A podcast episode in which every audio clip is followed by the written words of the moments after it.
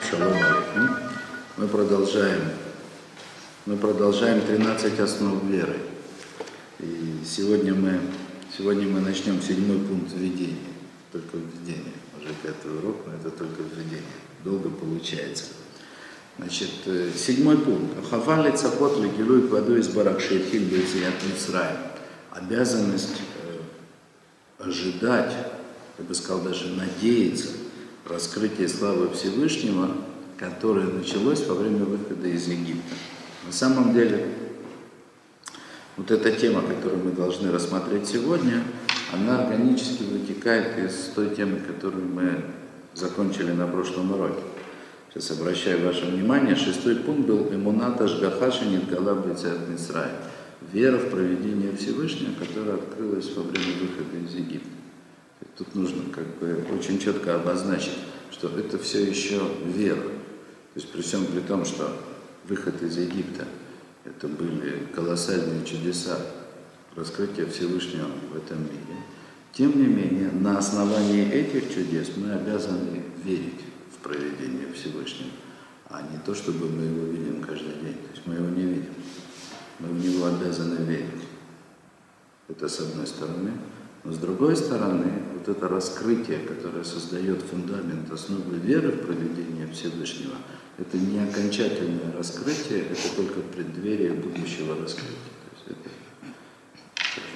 это так, как можно сказать так, что мы говорим о постепенном раскрытии Всевышнего, или более конкретно раскрытие единства Всевышнего в этом мире. То есть сначала был выход из Египта, дарование Торы, то, что создает фундамент веры. То есть, с одной стороны, то есть это позволяет принять Тору, позволяет исполнять заповеди, что само по себе является свидетельством проведения Всевышнего в этом мире. Человек, который достаточно силен в своей вере для того, чтобы жить исполнением заповедей, а не чем-то другим, именно исполнением заповедей, он сам для других может являться свидетелем присутствия Всевышнего в этом мире, то его проведения, с одной стороны. С другой стороны, сама необходимость этого свидетельства, сама необходимость веры для того, чтобы жить таким образом, это, конечно же, говорит о том, что раскрытие единства Всевышнего, оно не происходит окончательно.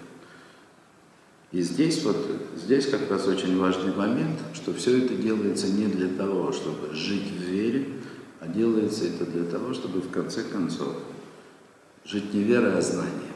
То есть как бы суть, смысл того, что происходит, это чтобы произошло окончательное раскрытие. Поэтому обязанность ожидать, обязанность надеяться на то, что это раскроется в конечном итоге полностью, она является неотъемлемой частью вот этих самых 13 основ веры.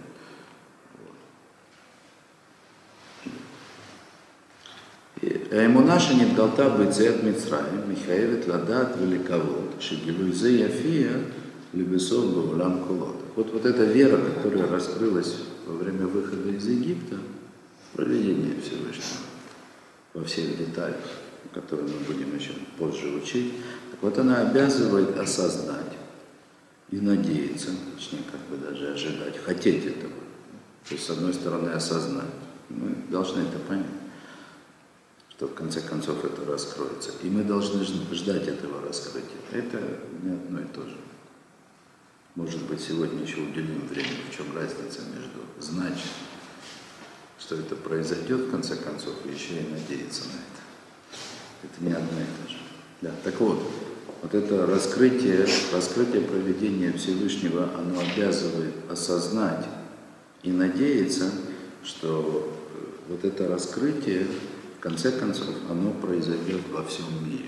Во всем мире, в смысле не так, как это было во время Синайского откровения. Во время Синайского откровения открытие было для Израиля.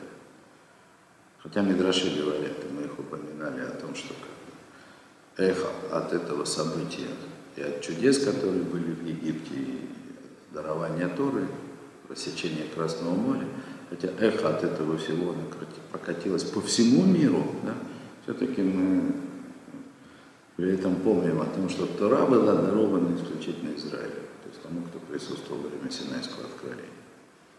Только те, кто были свидетелями этого откровения, как оно произошло, они в полном смысле могли стать носителями этой. Для остального мира, может быть, это ну, такой намек, на то, что есть основания задуматься. Так вот, поскольку это открытие было не окончательное, и оно было не, скажем так, не всеобъемлющее, не повсеместное, мы обязаны надеяться то, что в конце концов это должно произойти уже для всего мира. Это окончательное раскрытие вместо Всевышнего. Пекен Катав Бесмак. И так написано в книге, есть такая книга, называется Смак, вот, что в переводе означает Цифер Митцвот Катав. Малая книга заповедей. Одна из книг заповедей. Ее, наверное, редко кто сегодня учит по порядку, но зато ее очень часто цитируют всякого рода аллахические источники, потому что книга, скажем, такая фундаментальная. Так вот, пишет, пишет вот этот смак. Это у него первая заповедь. Первая заповедь у него формулируется таким образом. Она как бы включает в себя все, все 13 основ веры Рамба. Лейда шато шебара шамай варец, гули вадо машель мальву мата. Значит, первая заповедь. Человек должен знать, что тот, кто сотворил небо и землю, только он один властвует наверху и внизу, и в четырех сторонах света. Как написано, Анохи Ашем. Как написано, я Господь Бог. Смотрите, то есть смак, можно высказывать претензии, что не все авторитеты формулировали 13 основ веры, так как их сформулировал Рамбам. Но если мы понимаем, о чем идет речь, то очень трудно отрицать, что все так или иначе об этом говорили. Вот, например, Смак, да? Давайте сейчас обратим внимание детально, да, что он говорит. Есть он говорит, знать, что тот, который сотворил небо и землю, это Берешит Бара и Лаки. То есть то, с чего начинается то. Берешит Бара и Лаки. И Лаки вначале сотворил небо и землю. Так вот, мы должны знать, что Он единственный, кто властвует над всем этим миром вверху, внизу, на четыре стороны. А это, собственно, вера в проведение Всевышнего. То есть то, о чем мы долго говорили, подробно говорили на прошлом уроке. Есть это та самая обязанность верить в проведение Всевышнего. Что только Он управляет этим миром в соответствии с заповедями. Только Он этим миром управляет, как написано. Я Господь Бог твой Элакеха в смысле как бы всесильный, в смысле властитель, то есть тот, который требует от тебя что-то, хочет, управляет этим миром. То есть вот я Господь Бог. Ахена Кадушборуху Мангик это улам кулюбы рох пив. Вот поскольку вот есть у нас такая заповедь, есть у нас такое откровение, что я Господь Бог твой. То есть поэтому мы должны знать, что Всевышний управляет этим миром духом уст его, в смысле речениями, да? не через законы природы, а то, что мы называем речью, прямой речью, прямым обращением. Выгу айцейнуми Мицраем, ваасарану нифлаот. И это он, тот, который вывел нас из Египта, и тот, который сделал нам чудеса.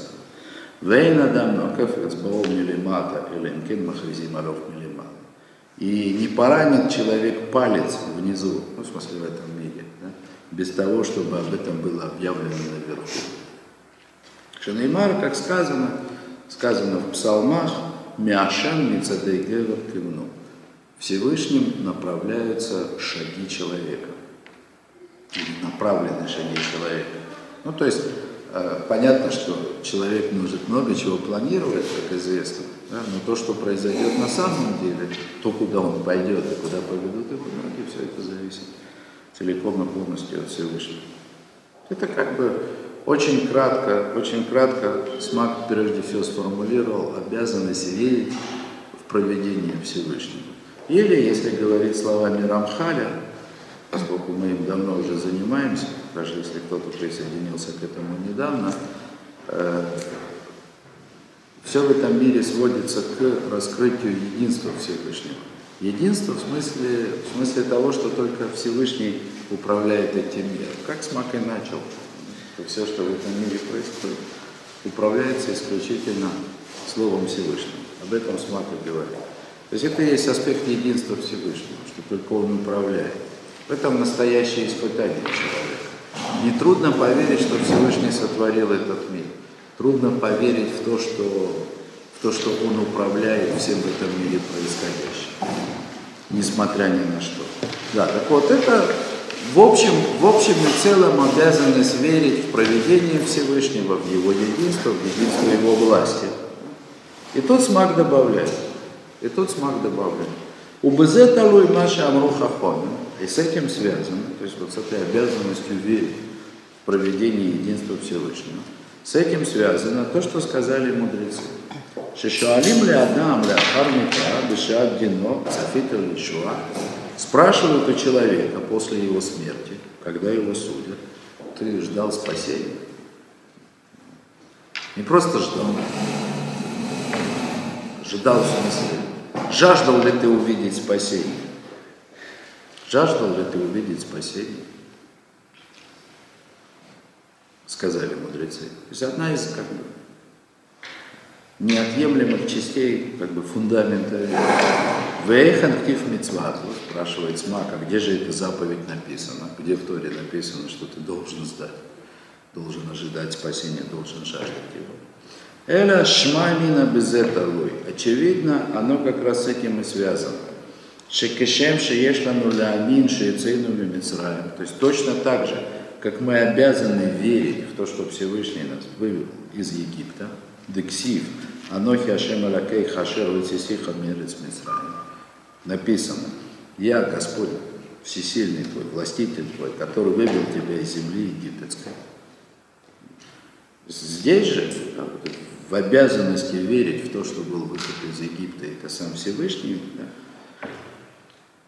Валькорхин Миахаршил Дибур, то есть без всякого сомнения, поскольку это Дибур. Я на прошлом уроке объяснял разницу между Дибур и Амира. Амира это просто рассказ повествование. Дебур – это утверждение. Это фактически заповедь. Пожалуйста, Смак говорит, что Асаради брал все 10, 10 речений.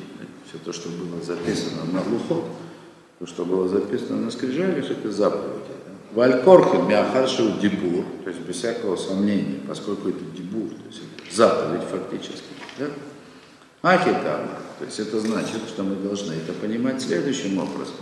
Кешем шани роце шитаамину бы шани оцете эсхем оцетим эсхем.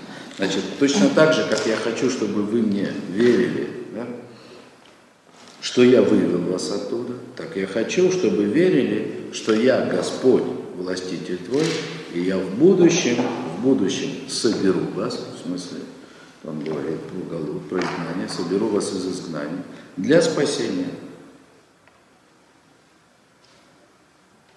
Векену шейны бирахами пшенис. И таким образом я спасу вас в милосердии.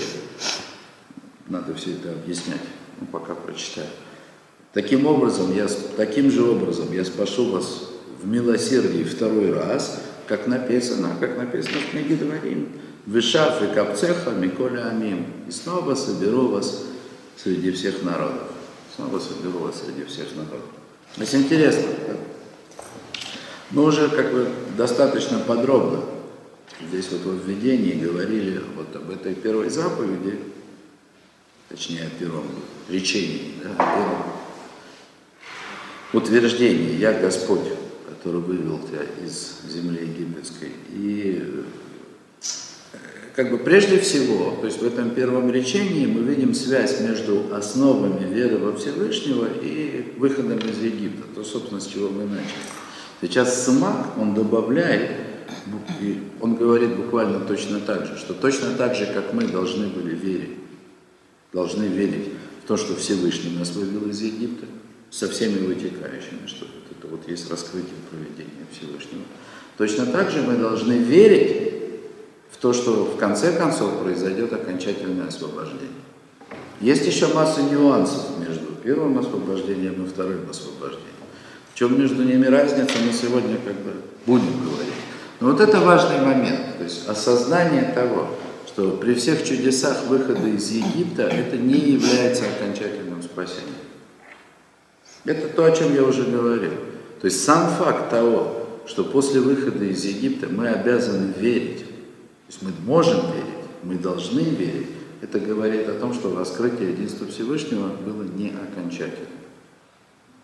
Раскрытие единства Всевышнего по-настоящему должно произойти как знание, а не как вера. Почему же Всевышний, почему же Всевышний сделал так, что вот так вот он растянул освобождение между Египтом и окончательным освобождением, разделил между тем, что сначала происходит освобождение как фундамент веры, и только потом, потом проведение Всевышнего раскрывается как очевидное знание, я бы сказал, это вопрос вопросов. это же, это же, ну, это вопрос, который должен нам ответить, почему мы мучаемся. Уже бы вывел, вывел бы, да, и все. Как говорят Мидраши, как могло бы быть, если бы, да? Нет грех тельца, Маше бы привел народ Израиля в Израиль, построил храм, который стоял бы вечно. И не было бы никаких бунтов. Но есть некий, есть некое, скажем так, построение логическое, которое можно понять. Его здесь граф приводит, поэтому я не буду начинать с него сразу. Придем к нему сейчас постепенно. Но в любом случае, то есть надо понимать, что выход из Египта это с одной стороны основа веры, но и основа будущего освобождения. Поэтому вера в будущее, в полное раскрытие, это часть, часть той веры, которая раскрылась во время выхода из Египта. Вот. И здесь Раф обращает внимание, конечно, на то, что вот это нужно быть Раф Мойша. Мивар бадиврей асмак, шиколи амур бадибура решана гухи юфу митцва. То есть прежде всего мы видим из смака, что все, что сказано в первом лечении, это все обязанность, и это заповедь, каждое слово. Валахен кашело из хиюфа нитхадеш беамро ашера цихиха мерец. И поэтому ему как бы тяжело, в смысле, у Смака у него появляется вопрос, и что же такого было сказано нового, который вывел тебя из земли египетской, из земли египетской. Что в этом сказано такого, чего не было включено, я Господь, Господь властелин твой. Умивару, если как мы видим, то, что Смак объясняет, это здесь сказано, значит, что э, освобождение, освобождение из Египта, это не было каким-то единичным самодостаточным случаем, а было это началом раскрытия Царства Всевышнего посредством Израиля. Это бы важнейший момент. То есть в данном случае, то есть мы должны понять, здесь должны понять, что в этом смысле Израиль является средством раскрытия Царства Всевышнего. Не самим раскрытием, как таковым, а только средством раскрытия Царства Всевышнего. Шетосив и Титхазек, это Геуля Тида. То есть и по-настоящему Царство Всевышнего в этом мире, оно раскроется только во время будущего, будущего освобождения. Это, собственно, как бы и, и, и, и есть то, ради чего Всевышний сотворил этот мир. Чтобы царство его в этом мире, оно раскрылось полностью. Шороша Автахали Геулят Исраиль Наимарали Яков Бет Редатоли Мицрай. То есть корень, корень вот этого обещания об освобождении Израиля, она была сказана еще Якову в тот момент, когда он только опускался в Египет. Анохи, Ирет Имха Мицрайма, я спущусь с тобой в Египет, в Анохи и Алешагам Аля, и я подниму тебя оттуда дальше. Вот. Хотя мне бы было немножко трудно, немножко тяжело, почему, почему Рав говорит, что именно Якову. В принципе, мы видим начало-то, начало-то еще с Авраама Авина, как я говорил на прошлом уроке. Авраам, Авраам Авина спрашивает, Бемайда, откуда я? Откуда я знаю?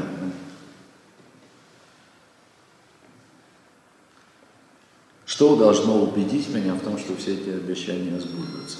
Всевышний говорит, ты знаешь, что будет потомство твое рабами в Египте. А потом выведу. То есть, в принципе, не совсем понятно, да, чем именно отличается вот это обещание, данное Якову, честно говоря, мне не совсем понятно сейчас, да, от того, что было сказано Аврааму, но тем не менее, именно на это обещание говорит Бейсалеви, важнейший хахат. Объясняет это Бейсалеви, то есть, что значит вот эта фраза, что вот я опущусь с тобой в Египет. Ну, правда, тут есть вот это, я опущусь с тобой в Египет. То есть Всевышний говорит Якову то, чего он не сказал Аврааму. Я с тобой опущусь в Египет. То есть это, в принципе, это очень важный момент. Это как бы корень того, что мы сегодня называем Шхинаб и Галут. То есть вместе с изгнанием Изра... Израиля изгнан как бы Шхина, присутствие Всевышнего тоже находится в Галуте. Вот. Так вот, я опущусь с тобой в Египет, и я пойду с тобой дальше. Канба а, гдола шебеколя автоход. Бейсалеви говорит, что здесь, здесь Яков получил не просто обещание, величайшее из всех обещаний. Это, видимо, связано с тем, что Всевышний говорит, я буду с тобой, где бы ты ни был. Шиени краш Моаль Исраиль, что будет имя его, имя в смысле имя Всевышнего, да? оно будет на Израиле. Вакаванамзе, что имеется в виду, что это значит? דלעולם לא יפרסם שם כבודו בעולם על ידי מעשה היוצא חוץ מלדרך הטבע, רק באמצעות צורך לשואת ישראל. Значит, что имеется в виду?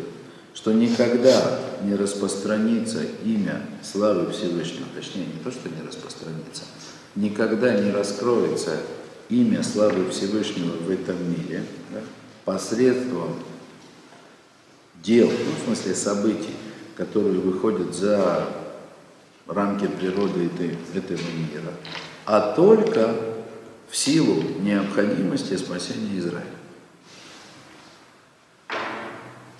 То есть, значит, чудеса, которые происходят в этом мире, чудеса, подобные чудесам выхода из Египта, которые раскрывают присутствие Всевышнего в этом мире, они происходят ради спасения Израиля. Израиль должен попасть в беду для того, чтобы произошло чудо. И это, в принципе, это то, что означает, то, что, то, что не однажды сказано в тех или иных стихах, слова Всевышнего, что раскрытие Царства Всевышнего, Его власти, Его проведения, Его единства в этом мире на глазах всех народов происходит посредством Израиля. Что значит посредством Израиля? Леви говорит посредством спасения Израиля. Понятно, что есть, и об этом нельзя молчать, это нужно сказать. Да? То есть само исполнение заповедей, то есть исполнение Торы, которое Всевышний дал во время Синайского откровения, оно, оно называется в самой Торе, оно называется свидетельством. Да, идут свидетельства. И в определенном смысле Израиль является свидетелем для всех народов о том, что произошло Синайское откровение, о том, что, о том, что Всевышний управляет этим миром по своему определенному плану. Понятно, что это свидетельство работает тогда, когда Израиль по-настоящему исполняет заповедь. То есть для того, чтобы это свидетельство оно имело настоящую силу, то есть нужно исполнять заповеди вот так, как нужно. Если теоретически, скажем теоретически, гипотетически представим себе такую ситуацию, что вот если бы Шламонь не ошибся. Да? Как бы отдельная тема, что там случилось со Шламо, когда он строил храм. Но Шламо, когда строил храм, он допустил, допустил ряд ошибок и согрешил определенным образом. Храм оказался не вечным. То есть как бы, позитивного свидетельства да, э, мудрости Торы да, и мудрости народа, который принял его, исполняет ее, то есть Тору, да, его нет. То есть при всем при том, что мы знаем примеры колоссального самопожертвования, на которые, на которые евреи шли в течение поколений ради исполнения заповедей, это не является достаточно убедительным свидетельством. Но что на самом деле является убедительным свидетельством, это вечность Израиля, несмотря ни на что. Был бы Израиль идеален, было бы идеальное свидетельство одним только исполнением заповедей. Израиль не идеален, но несмотря на это он не исчезает. Хотя, в принципе, в самой Торе это все написано. Ну, вот книгу Двори мы процитировали, э, Смак процитировал, как написано в книге Дворим, в самом Пятикнижии. Да? Вышав и капцеха Миколяни, и снова соберу тебя среди всех народов. И сама Тора, она была дарована так в результате греха тельца и прочих грехов, что, что Галут уже, изгнание, оно было предрешено. Было предрешено. И тем не менее, в этом Галуте, который был предрешен, в нем еще более предрешено, это было будущее освобождение. И это является уже настоящим стопроцентным свидетельством для народа. То есть чудеса спасения. Кому-то этого было уже достаточно. Есть. Не помню, как его звали. Ман такой был, немецкий писатель. Их было несколько. Не помню. Он говорил о том, что так он написал, что лучшим, лучшим доказательством существования Бога является существование Израиля до сих пор. То есть тот, у кого есть глаза, Томас. Наверное. Наверное. Томас, да. Это как бы, ну, могу путаться в таких. Это не важно. То есть у кого есть глаза и достаточно, скажем, мудрости, а не разума, а мудрости, для того, чтобы увидеть, понять то, что он видит, ну, уже достаточно, это уже достаточное свидетельство. Но это пока еще, скажем, достояние больше единиц. Да? Так вот, что делает, да, то есть что делает Бейс Алеви? Бейс Алеви проводит параллель между раскрытием единства Всевышнего для Израиля, которое происходило в Египте, то есть это было раскрытием его единства через необходимость спасения Израиля. То есть тот самый Израиль, который сам Всевышний завел его в Галут, завел его в это египетское изгнание, совершил чудеса спасения, что было раскрытие. То же самое, то есть как по сути то же самое раскрытие, но уже на глазах у всех народов оно должно произойти в конце времен. Это вот, это вот то, что означает как бы, смысл такого достаточно распространенного высказывания, да? достаточно распространенного высказывания, что имя Всевышнего раскрывается на Израиле. То есть в смысле, что Израиль является средством раскрытия единства Всевышнего, его абсолютной власти в этом мире на глазах у всех народов. Вальеды и Шуат Исраэль. И фарсен гам подобы коля улам, и посредством спасения, избавления Израиля распространится слава его по всему миру. Раскроется. Убеколь маасе, убеколь зман, ши Израиль бешфилют, халиля, мимейла и гам бейстеру бейлем. И все время, пока Израиль находится в состоянии униженном, да, вот, само по себе, так сказать, сокрыто имя Всевышнего в этом. Сокрыто в смысле не раскрыто полностью, несмотря на то, что было даровано то. Ну, понятно, это, это плохо для всех, да. Временами не очень плохо, временами очень плохо, очень-очень плохо. Будем надеяться, что новых катастроф не будет. Везеша Амарло, и это вот то, что сказал Всевышний Якову в том стихе, Анохи Эретем Хамец Райма, я спущусь с тобой в Египет. То есть, когда Израиль находится в изгнании, когда ты находишься в изгнании, я тоже нахожусь в изгнании. То есть, изгнание Шхины, то есть это такое выражение сокрытия славы Всевышнего в мире. Может, можно все, что угодно, да. Можно верить в объединенные нации, в ИГИЛ, Шмигел, все что угодно. Каждый может выбрать себе средство приложения своей фанатичной веры и делать этим именем все, что он захочет. Деколь зман шата тие да, гамкоди эйну не глебе Что значит все время, пока ты находишься на спуске, пока ты находишься в изгнании. Мое имя тоже не раскрывается в этом мире. Везе шеникра дерех машаль шейлет ему на И это вот то, что и называется аллегорически, что Всевышний спускается вместе с Яковом в Египет.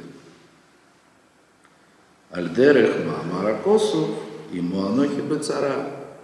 С ним вместе, то есть это как сказано в другом стихе, в псалмах, с ним я в Бацара, в страданиях, с ним я в несчастьях.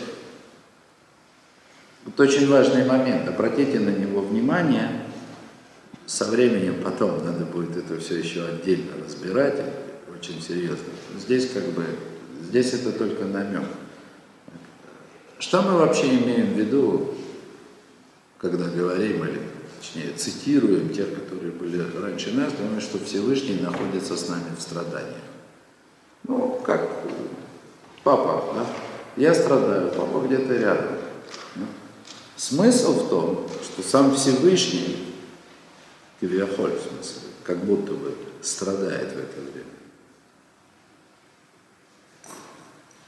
Поняли? Всевышний не страдает, он выше всего. Да? То есть все, что мы говорим, мы говорим о замысле Всевышнего, о раскрытии, сокрытии. Вот. Страдание Всевышнего, это значит, что единство Всевышнего не раскрыто в этом мире. Да? То есть он как будто бы сам находится в изгнании. Можно немножко глубже. Всевышний создал этот мир для того, чтобы принести человеку добро. Значит, пока человек сам добра не достоин, воля Всевышнего не исполняется. Это все равно, что страдание самого Всевышнего. И если, если, человек, если человек находится в этом мире и он страдает, да, так у него есть, у него есть две причины у него есть две причины для того, чтобы, для того, чтобы желать избавления. Во-первых, его собственные страдания, что очевидно. Во-вторых, страдания Всевышнего. Ради Бога. Хотя бы... страдает, страдает из-за неполноты раскрытия. Ну, конечно. То есть это как бы одно и то же. Но это важно, важно понимать. Важно понимать, что это аллегория. Да, конечно, это аллегория. Но это аллегория она не такая простая, как может показаться. Я нахожусь, то есть я страдаю вместе с, вместе с вами, говорит Всевышний. Это ни в коем случае не означает просто, что вот он находится где-то рядом с нами только и следит за тем, чтобы мы не дострадались до смерти. Хотя это тоже правда. Да? Но на этом не, не заканчивается. Есть такое понятие, каббалистическое понятие, царшкина, то есть страдание Всевышнего страдание его присутствия в этом мире. То есть смысл в том, что не исполняется воля Всевышнего.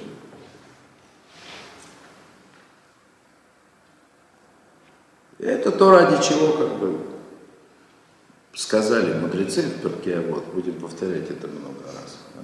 Не будьте подобны рабам, которые служат хозяину ради того, чтобы получить награду. Хорошо так. И как же быть праведным и просить Всевышнего избавить себя от страданий. Всевышний тоже страдает. Ради самого Всевышнего. И тут, кстати, очень важный момент. Вот на самом деле. На самом деле самое время. Помните, я сначала сказал, ляда от великого, что человек обязан осознавать, что это вот бесконечно, ну, освобождение придет. Да? Осознать он должен это понять, что оно неизбежно. А с другой стороны, он должен жаждать его, то есть он должен хотеть. И я тогда сказал, что это две большие разницы. Вот, это на самом деле очень большая разница. То есть осознать то, что это освобождение неизбежно, это одно. А по-настоящему жаждать его, это что-то другое. Почему это другое? Почему это другое? Потому что, в принципе, несмотря на то, что мы часто бываем недовольны этой жизнью, ну, в общем, много у нас причин для того, чтобы проявлять в этом мире недовольство, тем не менее, э, тем не менее, большинство людей в этом мире как-то живет более-менее нормально. И более-менее довольны жизнью. Вот. И в принципе человек не хочет эту жизнь менять. То есть если осознать, осознать не просто неизбежность освобождения, а осознать, что это значит, то тогда для того, чтобы, для того, чтобы жаждать этого освобождения, нужно быть большим праведником. Все будет по-честному. Ну, как бы, попробую так сказать. Грядущее освобождение, раскрытие единства Всевышнего, оно не только избавит человека от страданий, но и нивелирует все его достижения. По-честному. Сегодня мы можем гордиться, кто-то чего-то достиг, получил повышение на работе, заработал лишних денег,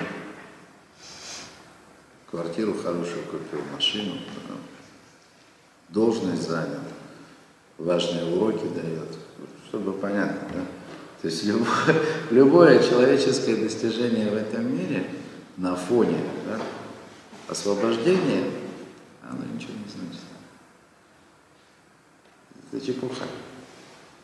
То есть вот это вот осознание, осознание грядущего освобождения, это осознание ничтожности да, всего того, чем я привык гордиться в этом мире. И освобождение от тех достижений. Это освобождение, совершенно верно. Я к этому и вел, совершенно верно. Да? То есть человек освобождается не только от своих страданий, но и от всех своих достижений освобождается. Да? Точно так же. Потому что все это, все это на самом деле, да?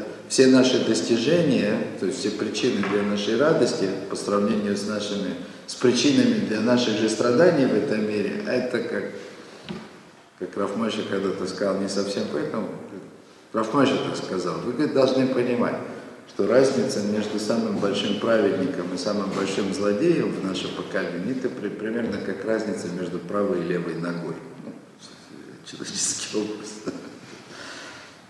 Ноги, они есть ноги. Да? Ну, правая чуть-чуть важнее, говорят, толчковая. Да? Левая не такая важная, но тоже важная. Без двух ног невозможно. Вот так, в принципе, да, то есть, в принципе, вот эта разница между тем, что нас печалит, вот, печалит, да, то есть то, что действительно, то, от чего мне больно, да, не получается что-то в этой жизни, это плохо. Теперь что-то радует. Это то, что радует, это не, не намного, да, то есть все эти достижения, они не такие уж и важные. И вот когда вот это вот осознание происходит у человека, что на самом деле все происходящее в этом мире это просто все одна сплошная смесь добра и зла. Да? Вот. И в том числе то, что радует, это тяжело. То есть ожидать, жаждать спасения в такой ситуации становится не, не так просто. А как же это? Ну, это такой известный анекдот про, американца, который только дом построил трехэтажный в Америке. Он говорит, ну, вот сейчас Машех придет, может, не придет. И не только американцев касается. Это всех касается. Это значит попрощаться с достижениями тоже. А понять, как бы, да, то есть легко сказать, легко говорить такие слова, что я думаю, если представляю там, что вот это вот то, что произойдет, когда произойдет по-настоящему раскрытие единства Всевышнего, это всеобщее счастье, все это будет настолько, настолько чудесно и великолепно, что мне самому не будет жалко моих достижений. Потом да, а сейчас, сейчас нет. Сейчас нет.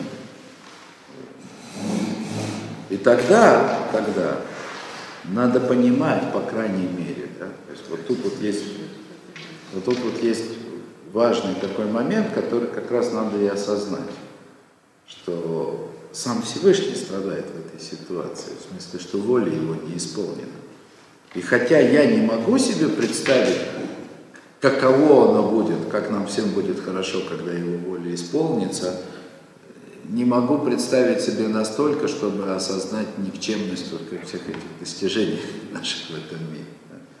Но сам факт, что воля не исполнена, он должен,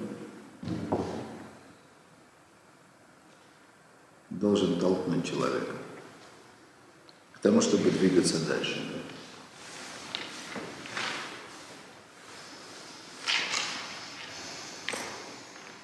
Зео.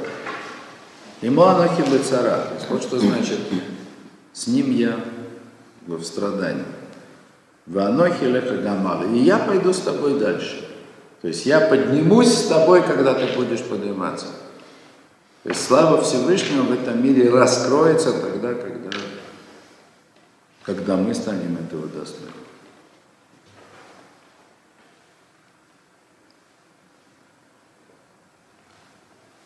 укашее маале отха аз аль-едея леатеха и парсем гамшми беколя гаим. И вот когда я буду поднимать тебя, в смысле Всевышний Израилю говорит, когда я буду поднимать тебя из этих страданий, вот тогда благодаря этому, посредством того, что я поднимаю тебя, распространится имя мое среди всех народов.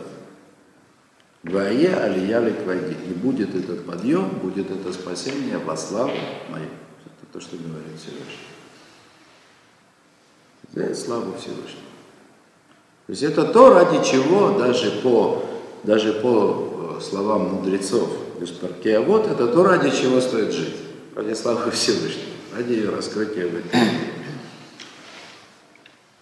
Тоха нахию это смак, то есть глубина вот этой обязанности, о которой говорит смак, обязанности жаждать освобождения. Миашер цисиха мерец мисраем, то есть то, что смак учит из из вот этих слов, который вывел тебя из Иги египетской, это именно жаждать спасения. Не просто верить в то, что это спасение произойдет. Просто верить в то, что спасение произойдет, это просто знание. Вот я знаю, мы все спасемся. Вен шаях безымицва То есть это нельзя назвать заповедью и обязанностью. Знать, просто знать. Или просто верить. Эля ахиюху ливакеш кого. То есть обязанность она в том, чтобы просить этого, жаждать этого. Человек должен стремиться к тому, чтобы это произошло. Хотя, как я уже сказал, да, понятно, человек, которому плохо, да, вот в тот момент, когда ему сейчас конкретно плохо, но он на все готов, пусть даже Машех придет, только чтобы спасти его от квартплаты там, того, что нога болит. Да? Это и есть такая вещь, да? ну, чтобы понятно было. Да? Но поймите, да, то есть, что это, это то, что Рамхаль называет уровнем детей. Да? Ждать прихода Машеха, то, что у меня нога болит, да?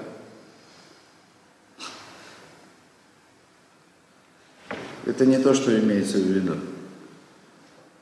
Если серьезно, если серьезно, поскольку раскрытие Царства Всевышнего в этом мире настолько поменяет весь этот мир, что, как я уже говорил, и то, что радует нас сегодня, оно перестанет иметь какое-то значение. То есть не, не нужно думать, что, что Геула, она приходит для того, чтобы нога не болела и чтобы я смог получить все то, что я хочу получить в этом мире, и у меня не получается. Не об этом речь. Так вот это заповедь, именно заповедь, то есть это обязанность, а это значит, что это требует усилий. Это значит, что есть дурное начало, которое мешает. Да? Жаждайте просить этого спасения. спасения да? Тем не менее, это обязанность из-за того, что от этого зависит раскрытие Царства Всевышнего в этом мире. То есть исполнение, исполнение того плана, исполнение желания, ради чего Всевышний сотворил этот мир. И именно во всем мире. То есть это важно. Именно во всем мире. Алейну лицапот, шоолам, ире фоль, кефишинит галеб, это яцат Мицраем. То есть нам, на нас возложено ждать, жаждать, чтобы мир на самом деле стал выглядеть так, как он открылся во время выхода из Египта. Есть противоречие. Во время выхода из Египта, точнее во время дарования Торы, да, во время Синайского откровения, раскрылись все небеса, и стало ясно, как мир управляется на самом деле, потом закрылись. Те, кто видел, тот видел. У тех осталась вера или возможность веры. Кто не видел, тот и не видел. И мир после Синайского откровения как будто бы продолжает жить так, как он жил всегда. Единственное чудо. Что изменилось в этом мире от мира до Синайского откровения?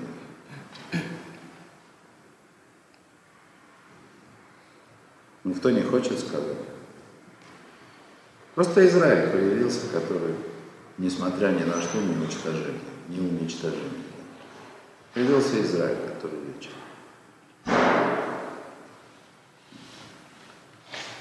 Причем, к сожалению, да, то есть это чудо, оно, оно происходит из-за того, что Израиль раз за разом оказывается на грани уничтожения. Ну или там последние две тысячи лет вообще существует вопреки всякому здравому смыслу. Тем не менее существует, продолжает существовать. Это не отменяет, да, к сожалению, то раскрытие, то чудо, которое присутствует с нами, оно не, не столь однозначное, чтобы, чтобы помешать распространению фантазии на эту тему. Да? Сегодня, пожалуйста, израильские профессора да, кошерного еврейского происхождения могут рассуждать о том, что да, это вообще не тот Израиль. Да. Это были хазары какие-то. Этих евреев уже давно нету. То есть сама идея, да, то есть вот этого чуда, она сегодня подвергается сомнению.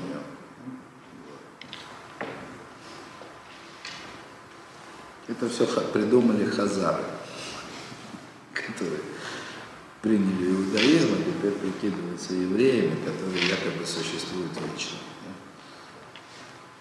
Я уж не говорю о том, что землю у несчастных палестинцев отобрали. Это вот обратите внимание, да, то есть это вот как бы на сегодняшний день вопрос вопросов. И как бы это пафосно не звучало, это на самом деле так и есть. Да? То есть вот сегодня как бы, да, в аутентичности Израиля и праве Израиля на землю в определенном смысле сосредоточился вопрос борьбы добра и зла в этом Потому что тот, кто готов признать вечность Израиля, значит, соответственно, готов признать и, и право на землю, то есть понимает э, право на существование в земле Израиля. Это человек, который понимает связь Синайского откровения с тем, что происходит сегодня. Да? Тот, кто не хочет это признавать, соответственно, так сказать, он уже готов отрицать, отрицать саму связь Израиля с Синайским откровением. Что, как бы, ну, то есть, если, если оторвать Израиль от Синайского откровения, от, а Синайское откровение от Израиля, то само откровение, оно вообще не имеет никакого смысла. Ну, в общем-то, такому пути и следует. Как бы. Одно было откровение, потом второе, потом еще какое-то откровение. Нет никаких проблем. Будет еще какое-нибудь откровение об этом. Хотя на самом деле, да, то есть сам подход такого рода, да, вот, идея о том, что Израиль это не тот Израиль, или что его заменили, то есть это, это нивелирует, нивелирует ценность Синайского откровения. Ну, понятно, что, что рассуждать таким образом можно только в мире, в мире сокрытия. У меня было такое, просто как здесь в Москве ехал, и вез меня таксист, ну, мусульманин. Ну, вот, увидел еврея, он меня спрашивает, ну вот, и почему вы так, ну, чего вы такие упрямо упираетесь? Вот мы всегда слушаем последнего, у нас такой закон. Да? Вот Всевышний когда-то вывел евреев из Египта, дал Тору, там, пророк пришел, Муса, потом говорит, был другой пророк, Иса тоже там что-то такое сказал. Потом пришел третий пророк, да? Вот он был последним, после него пророков не было, мы слушаем последнего пророка. А я ему, я ему сказал такой аргумент, собственно говоря, очевидно.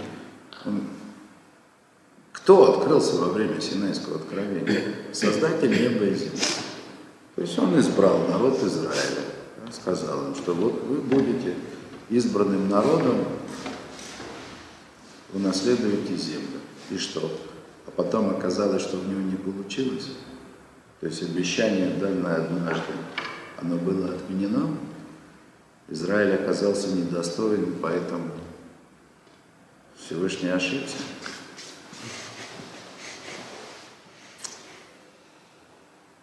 Не задумался.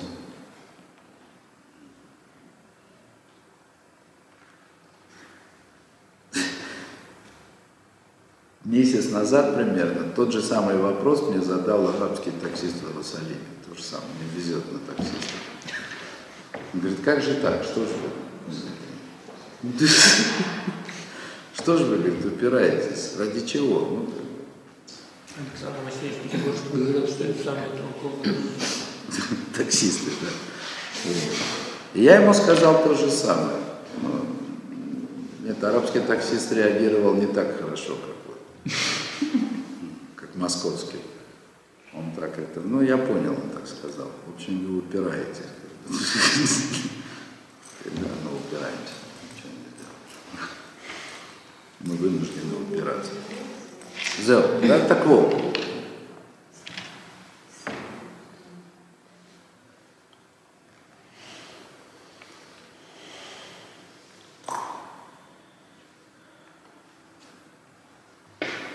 Так вот, в этом как бы, в этом, в этом идея да, выхода из Египта. Как выход из Египта да, был раскрытием проведения Всевышнего именно на спасение Израиля. Почему мы говорим, что это проведение? Да? То есть в этом не было ничего случайного. Виноватые были наказаны, достойные награждены. И именно как бы в награждении достойных, наказание виноватых, было раскрытие проведения Всевышнего. И это было раскрытие его присутствия в этом мире. Так, так вот, в конце концов, оно должно произойти и уже совершенно окончательно, не оставляя за собой никаких вопросов. То есть это то, что называется раскрытием на глазах у всех. Тут есть очень важный момент, вот, его, на него Раф обращает внимание в конце, слава Богу, что он на него вообще обращает. Сейчас мы попытаемся раскрыть эту мысль. ונמצא שעתו חיוב לקבל את הגילוי, מנש, גילוי אמונה שהיה ביציאת מצרים, מחייב לבקש שגילוי זה יתברר לסוף בעולם כולו על ידי גאולה שלמה. То есть таким образом получается, что та же самая обязанность да, принять, принять раскрытие веры, которое произошло во время выхода из Египта, оно обязывает просить и жаждать раскрытия, в конце концов, этой веры да, во всем мире посредством полного освобождения. Посредством чего? Полного освобождения. Полного. Полного в смысле, так сказать, не просто, то есть освобождение от рабства этого мира, от рабства материальности, от рабства дурного начала, от власти царств народов, ну, полное освобождение. И полное в том смысле, что это освобождение, оно приведет к такому раскрытию единства Всевышнего, которое не оставит вопросов ни у кого. Об этом идет речь. כמו שאמרו ישראל בסיום גאולת מצרים בסוף שירת הים, השם ימלוך לעולם ועד. Так, как сказал Израиль в конце выхода из Египта, в конце освобождения, во время песни моря. Помните, что выход из Египта закончил рассечением моря, и тогда Ваз Ешер, и тогда запел. А написано так, что вообще-то говоря, надо читать, и тогда запоет Израиль. Это как бы намек на будущее освобождение. Ну и кроме этого намека, э, одна из строк этой песни, которую спел Израиль да, после рассечения Красного моря, «Ашем лям ваэд» э, Всевышний восцарствует во веки веков. Это фраза, которую мы повторяем часто. Ашем Малах, Всевышний царствовал. Ашем Молех, царствует. Шем имлов царствует во веки веков. То есть по-настоящему царству Всевышнего во веки веков, да, то есть вечному и неизменному, ему только предстоит раскрыться. В принципе, надо сказать, надо сказать, в принципе, как бы вообще вот это раскрытие Всевышнего через выход Израиля из египетского, из египетского рабства – это, в принципе, суть раскрытия Всевышнего человеку в этом мире. В этом мире человек находится в рабстве. Как я уже говорил, в рабстве телесности, материальности, дурного начала. Даже если, даже если этот человек праведник, он не является рабом дурного начала в прямом смысле, все равно он должен с ним бороться. Это тоже рабство. Все равно он раб материальности, потому что должен отдавать должное своей материальности и материальности этого мира. Сейчас самое время упомянуть это такой хидуш этого года. Глава Мишпатим, она начинается. Сразу после дарования Тора идет глава Мишпатим. Правосудие. Справедливые законы. Вэлю Мишпатим Ашер Тасим Лифней. И вот вот эти законы справедливые, которые перед ними положишь. И какой первый закон? Если купишь. Адам Катикневит еврей. То есть человек, когда купит раба еврейского, 6 лет пусть работает, а на седьмой выйдет на свободу бесплатно. Мне, было, мне годы было тяжело, да, что неужели это закон первый, вот этот самый главный, первый закон, с которого нужно начинать справедливость. Там полно потом в этой главе, полно всяких законов, где видна как бы справедливость законы Торы. С ущербами, со сторожами, то есть там потом целый масахтот, да, на нескольких стихах, да, из этой главы потом строятся целые трактаты Талмуда как судить, имущественные ущербы, обязанности одного другого, то есть весь, так сказать, процессуальный, не уголовный, а уголовный тоже там находится, да? но весь имущественный кодекс он находится. Но почему-то начинается с закона, который в наше время вообще кому он нужен. Да? Элва Мишпати Машар Вот эти законы, которые положь перед ним. Значит, когда человек купит раба еврейского, 6 лет пусть работает, а на седьмой год выйдет на свободу бесплатно. Ну. И в этом году я понял наконец-то. Потому что на самом деле, на самом деле, мы ведь знаем, что пока не придет освобождение, справедливость Всевышнего в этом мире, она находится под вопросом. Именно справедливость. Да? То есть отсутствие справедливости. Вот сейчас, когда мы находимся в состоянии того, что мы можем верить в единство Всевышнего, и мы обязаны это делать, тем не менее мы обязаны верить в его проведение, потому что, потому что главное, э, главная форма сокрытия проведения Всевышнего – это несправедливость этого мира. С точки зрения Торы, я. То есть мы должны верить, что Всевышний управляет этим миром согласно исполнением законов Торы. Но мы не видим этого. Самые тяжелые вопросы – это праведник, которому плохо, и злодей, которому хорошо. Мы не видим это. И это раскроется по-настоящему только в будущем мире. Тогда мы увидим справедливость Всевышнего. Так этот мир устроен.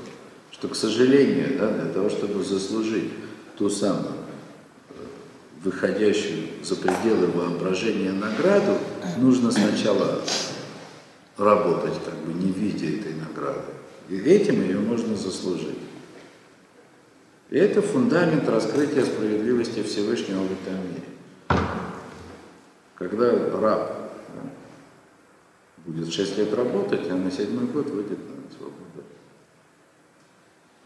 Бесплатно. То есть справедливость Всевышнего в этом мире раскрывается после того, как человек выходит из рабства на свободу. Вот это и есть настоящая справедливость Всевышнего. Вот тогда она раскрывается. То есть сначала рабство, потом бесплатный выход на свободу. Это суть раскрытой справедливости Всевышнего. И в этом смысле дарование Торы, как результат выхода из Египта, оно, оно не только в этом, оно связано как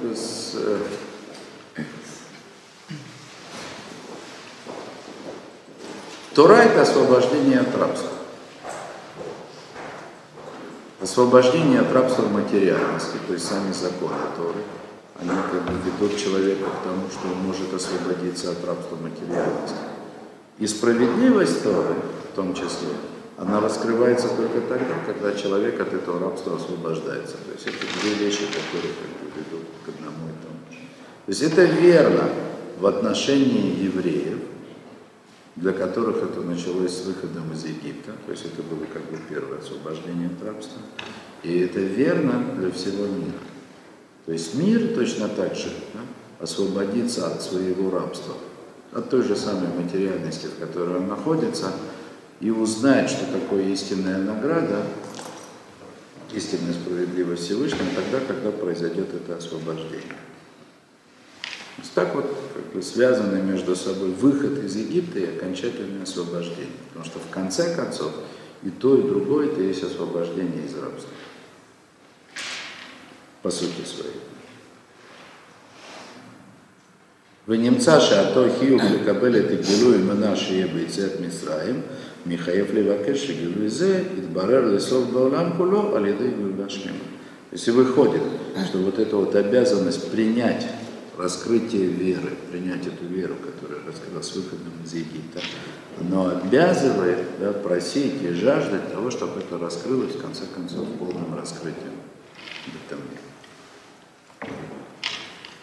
К Моше Амру Исраиль, да, ну как сказали Израиль, Всевышний вас царствует, в Неймар, и еще сказано, Кеймей цеха мерец Мисраим, и Рену Нифлаот, и Ругаим, вы Евушу.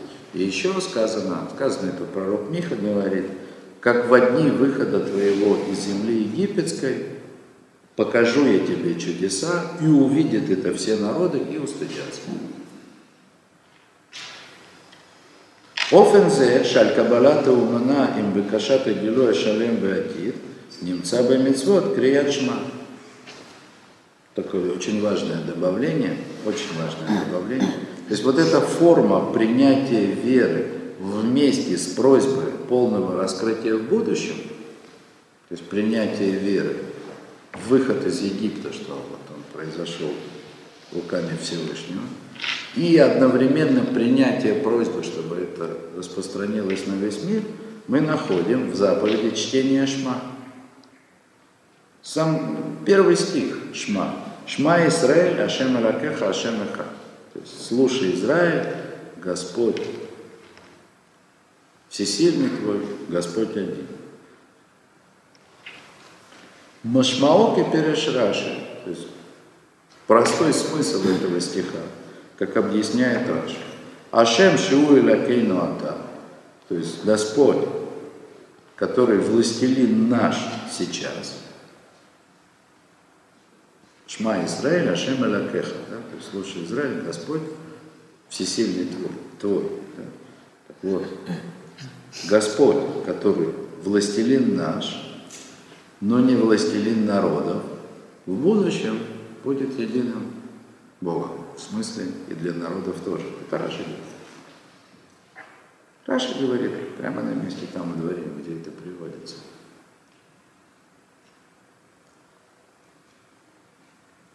То есть суть раскрытия для народа.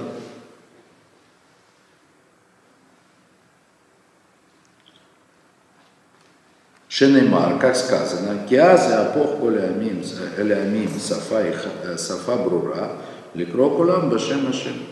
Тоже пророк Цфани, как сказано, и тогда переверну, обращу все народы языком понятным, взывать всем к имени Всевышнего. В смысле, это как антипод такой вавилонского столпотворения. Да? Ну, Вавилонская башня, э, Билбель, запутала, перепутала все языки. Да? А Сиапов Коля Амин, Ацфания говорит, и тогда, в смысле, когда придет освобождение, переверну все народы ясному языку. Ну, все народы заговорят ясным языком, тогда, когда будут взывать к имени Всевышнего. У Масифим Мият это Шевах, а сразу после того, как мы произносим этот первый стих, Шма Исраэль Ашем Аракейна Шамаха, мы после этого добавляем Барух Шем Кот Малхутоль Вавнавет, благословенное имя, славы, царство его во веки веков. Окончательное освобождение. Во веки веков. Все, что во веки веков, это уже раз и навсегда. Ломар шану мивакшиму мицапим, шейтбарер вейтгалек веду избарах баулам кулю.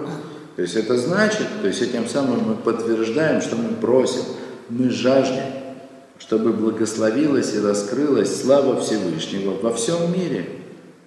Во всем мире. Вамиразу шейхат лейка кабалата авдуто избарах. И понятно, что вот эта, вот эта фраза, она относится к, к, само, к самой идее принятия единства Всевышнего. То есть принимая единство Всевышнего, как раскрытое во время выхода из Египта и дарования Торы, да, мы утверждаем и жаждем того, чтобы оно раскрылось окончательно во всем мире.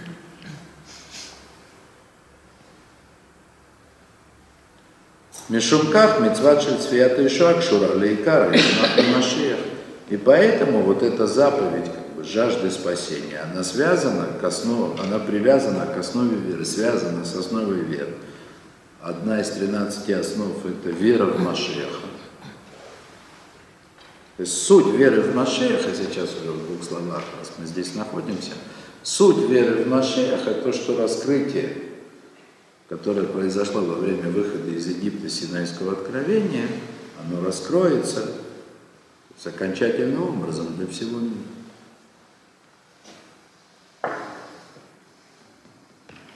Кедевре Араба, Бейнян Бията Машех, и как слова Рамбама, то есть то, что Рамбам говорит по поводу прихода Машеха, Коль Мишейна Мааминго, Ошейна מחכה לביאתו, לא באשר נביאים בלבד, הוא כופר, אלא בתורה ומשה רבינו.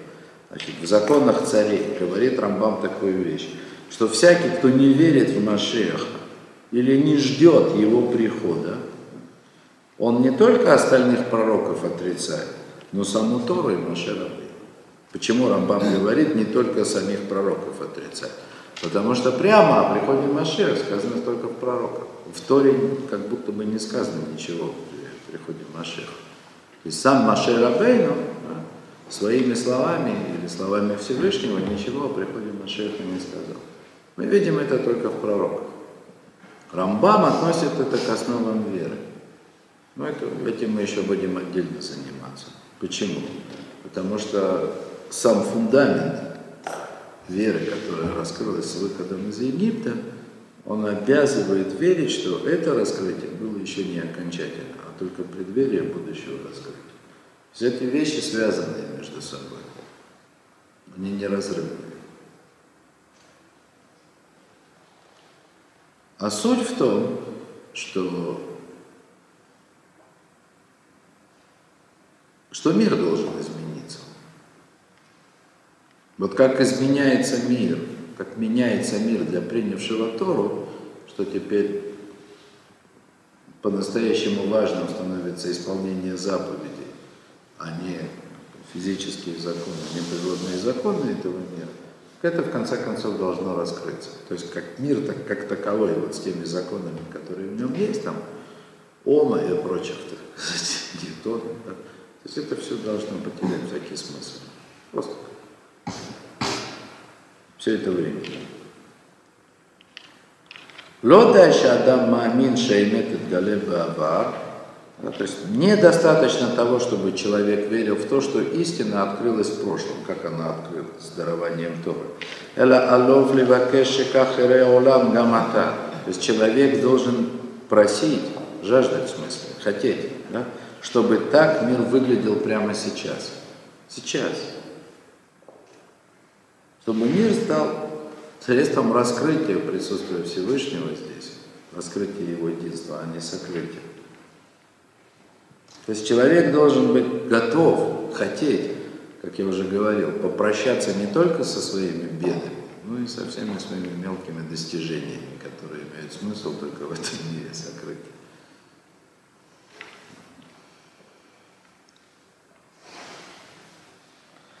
Бецефия зуану мавим лекарши гале баулам куло. Вот этой жаждой мы приводим к тому, что во всем мире откроется, во всем мире откроется Анохи, Ашем я Господь Всесильный твой. Вы коль машин галя и от Мицраим. И все, все, что открылось вместе с этим во время выхода из Египта. Ахмише, Нох, Ветофле, Боолам, Кефишу, Нираата. А тот, кому симпатично и приятно – хорошо в мире, как он выглядит сейчас, кому хорошо и так. Кому и так хорошо. Машма шейнама на то шлема. То есть это значит, что его вера не полная. Или он не знает, во что он верит. Ну что, собственно, одно и то же. Вейн эмуна было лицафот шола мэре бефоль, кефишимамин былибо.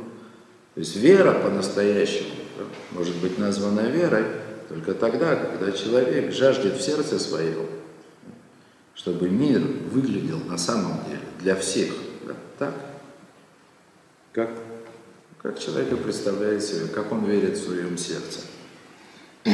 Шизева эмоциют амити, потому что это и есть истинное.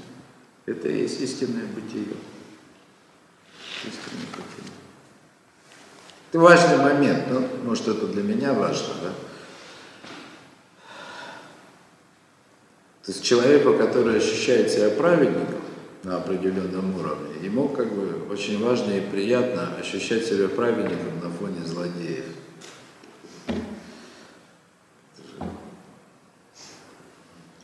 На фоне злодеев легче быть праведным. В определенном смысле. Да? И как бы истинная праведность, она в том, чтобы всем было хорошо и все были праведны. А это уже не так легко себе представить и вообразить. То, спасибо за внимание. На этом остановимся. Так у нас очень медленно.